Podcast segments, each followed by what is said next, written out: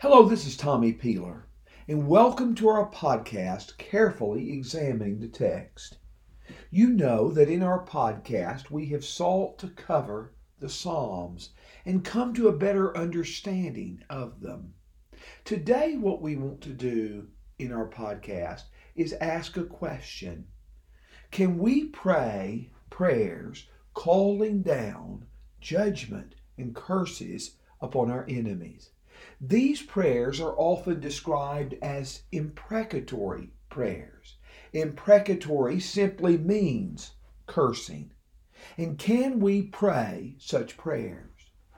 The reason we study this subject at this time is because our last podcast was on Psalm 35. And in Psalm 35, we confront this concept head on. Because from the very first verse, the writer is calling down curses upon his enemies. The psalm is described as a psalm of David.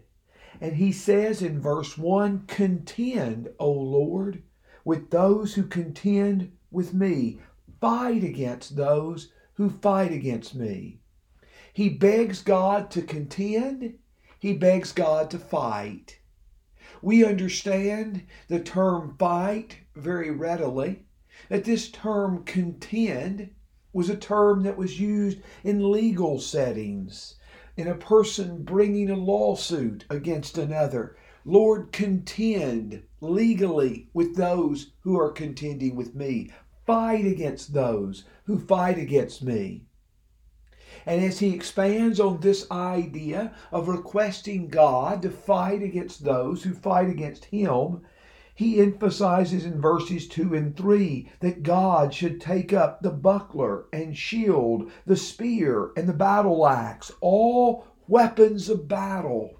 Lord, please take up your weapons and do harm to those who are seeking to harm me. He prays about his enemies in verse 4 let those be ashamed and dishonored who seek to take my life.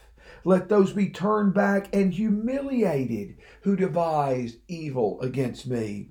May they be turned back. May they be humiliated. May they be dishonored. May they be ashamed. All of these are prayers that he makes about his enemies in verses 5 and 6. Let them be like chaff before the wind. In Psalm 1 4, the wicked were said to be like chaff, which the wind blows away. But here, this is a prayer that they would be like chaff. And may they be pursued in verses 5 and 6 by the angel of the Lord. May their path be dark. It's difficult today traveling in total darkness. We feel better when we're driving long distances at night to go through a city where we have street lights than we are to drive in the countryside where there are no lights. Let their way be dark and let their path be slippery. On a slippery path, it's easy to fall. And in a way, when one is traveling and is dark and, and, and slippery, and the angel of the Lord is pursuing, there is no hope for escape.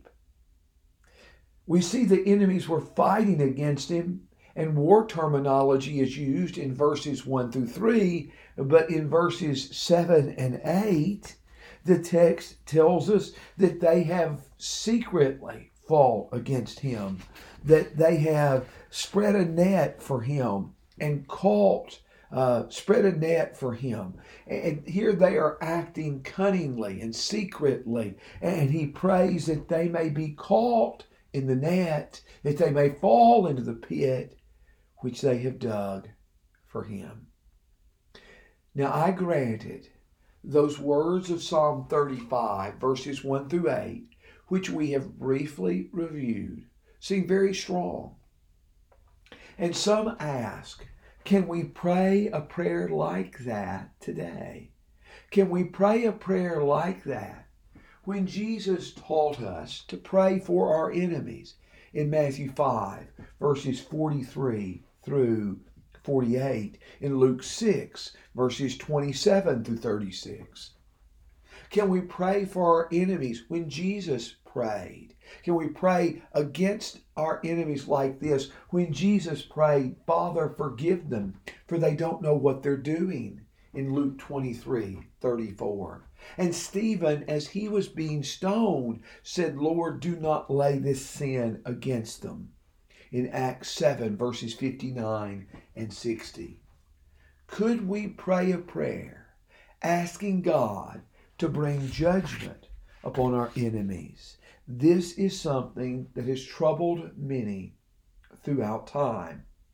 Now, there are alternate explanations of this. Some who state that we cannot pray such prayers give various reasons. But what I'm going to focus on in this podcast is what I have heard as the most typical reason that we cannot pray such prayers.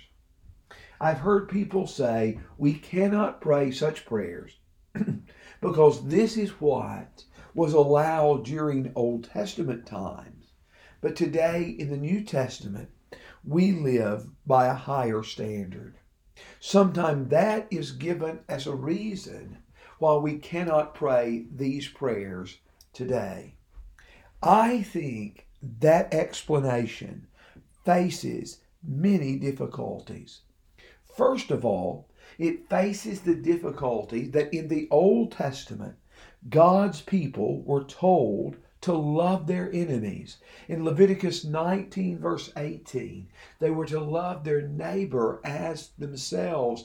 But in Leviticus 19, verses 33 and 34, they were also to love the stranger as themselves. In Exodus 23, in verses 4 and 5, the Bible says, If you see your enemy's ox or donkey straying away, uh, or struggling under a load, you are to help him with that. Exodus 23, verses 4 and 5. And Proverbs 25, verses 21 and 22 Stay, if your enemy is hungry, feed him. If he's thirsty, give him a drink. All of these passages show us that God's people were told to love their enemies in Old Testament times.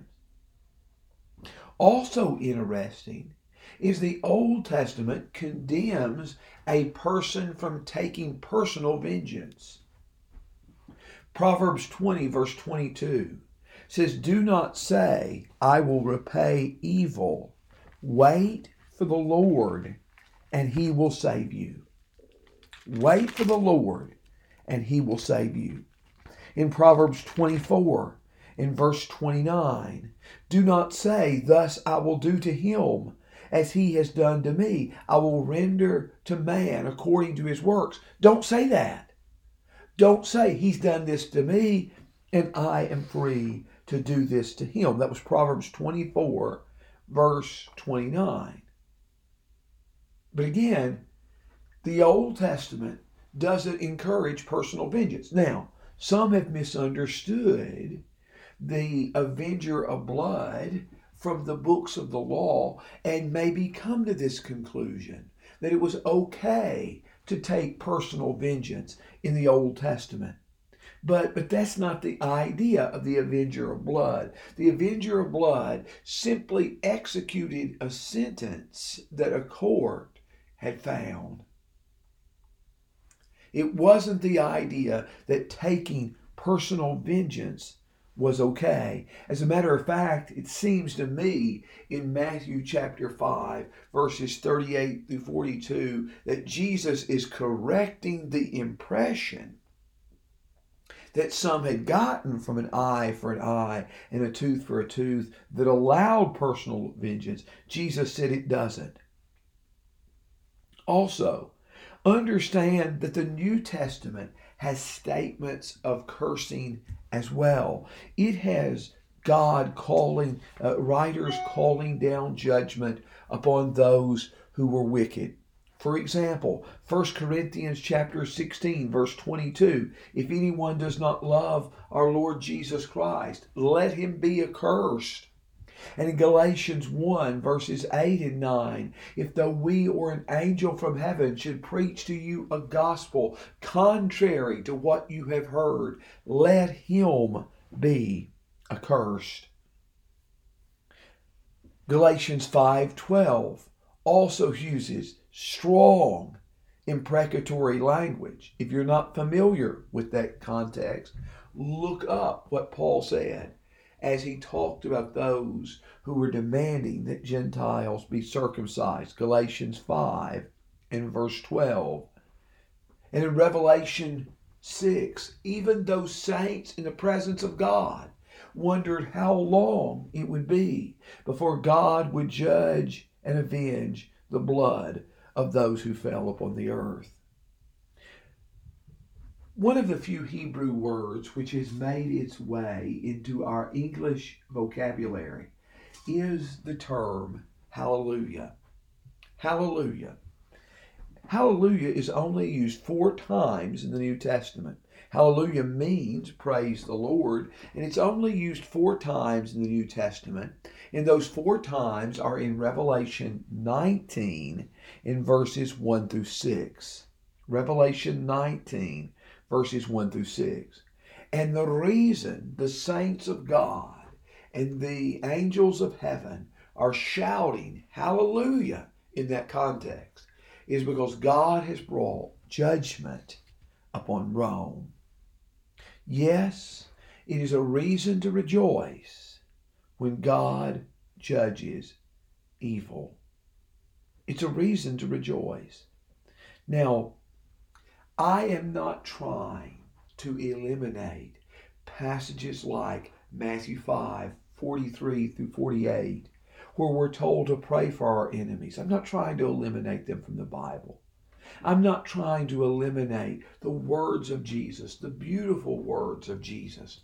Father, forgive them, for they don't know what they're doing. I'm not trying to eliminate those from the Bible, nor from our practice. And I recognize we struggle to practice those words. And I'm not trying to minimize the importance of what God said or the importance of obeying it.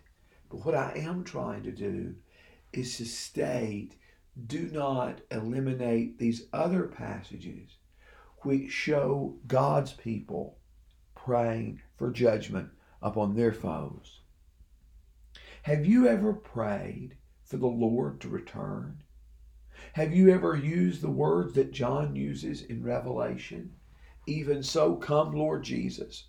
If you have used those words, do you recognize the Lord's coming means both salvation for his people, but judgment upon those who are wicked.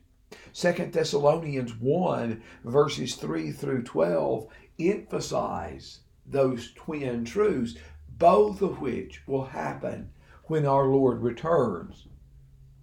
So, in a sense, when we are praying for the Lord to return, we are praying for his judgment upon the wicked. Have you thought about that as an imprecatory prayer? There are so many points that we could make, but these are the points that I would like to leave you with. First of all, prayers like this remind us that evil is real. I've heard people argue that there's no right and there's no wrong. There's nothing inherently evil. No one down deep believes that. No one believes that. Everyone believes there is some line between right and wrong, good and evil, holiness and sinfulness. Everyone believes that. Now, people may draw that line differently based upon their worldviews. And I believe the Bible, God instructs us about His view of things and what we should view as right and wrong. The Bible, God does this. But make no mistake, evil is real. And the Bible says, Woe to those who put good for evil and evil for good in Isaiah 5 and verse 20. Evil is real. Evil is real. And we should be outraged by evil.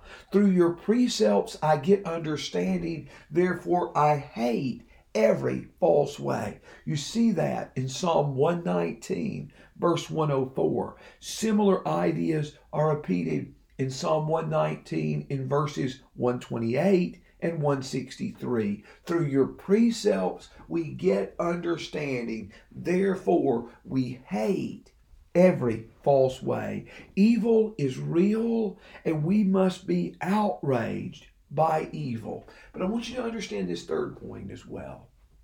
A lesson from these imprecatory Psalms. Do not misunderstand my point. These passages do not allow us to take vengeance in our own hand. What these passages do is they teach us that we can appeal to God to do what we cannot do. Vengeance is mine, I will repay, says the Lord.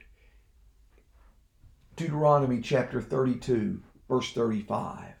In the New Testament, that's quoted in Romans 12 and verse 19 Vengeance is mine, I will repay, says the Lord. It is the Lord's place to repay vengeance.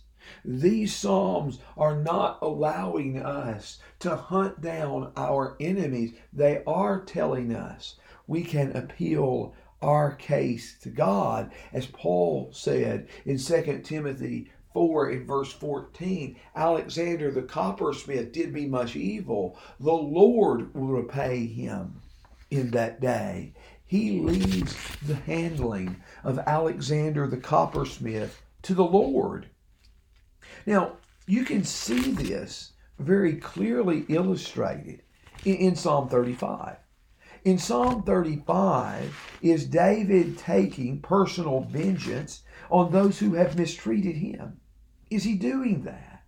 No, he says in verses 13 and 14 of Psalm 35 As for me, when they were sick, my clothing was sackcloth. I humbled my soul with fasting, and my prayer kept returning to my bosom. I went out as though it were my friend or brother. I bowed down, mourning as one who sorrows for a mother. He is emphasizing how he mourned and grieved when his friends were sick. He did not use his disagreement with them as an excuse to get even with them. He mourned and grieved, but he begged God to do what he could not do. He committed his case to God in the language of 1 Peter 2 and verse 23. And our motive for praying such prayers in the Bible is tied with our consuming passion for God, our consuming passion to see what is right done and to see His name be glorified. Listen to Psalm 58, verse 11. That if God brings judgment on the wicked, in Psalm 58, is an imprecatory psalm, which hopefully at some point in the future, Lord willing, we will cover. But in Psalm 58, verse 11, men will say, Surely there is a reward for the righteous. Surely there is a God who judges on the earth. Psalm 59 in verse 13 Destroy them in wrath, destroy them that they may be no more, that men may know that God rules in Jacob to the end of the earth, ends of the earth.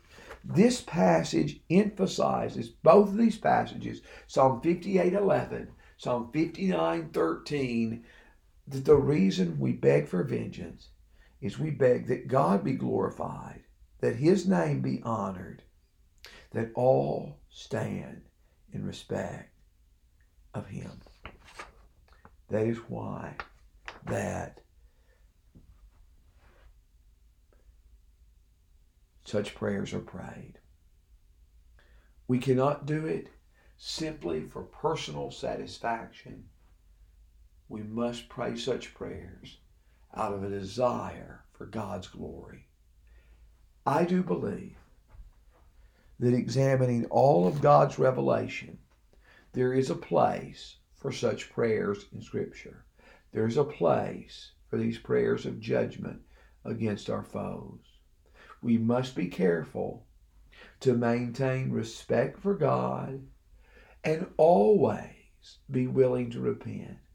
We pray, God, save this person from sin. But Lord, if he will if he continues to rebel against you, please let him not bring havoc on the earth. Please bring his evil ways to an end. An example of how such prayers could be prayed. We do appreciate you listening, and may the Lord continue to bless you. Thank you.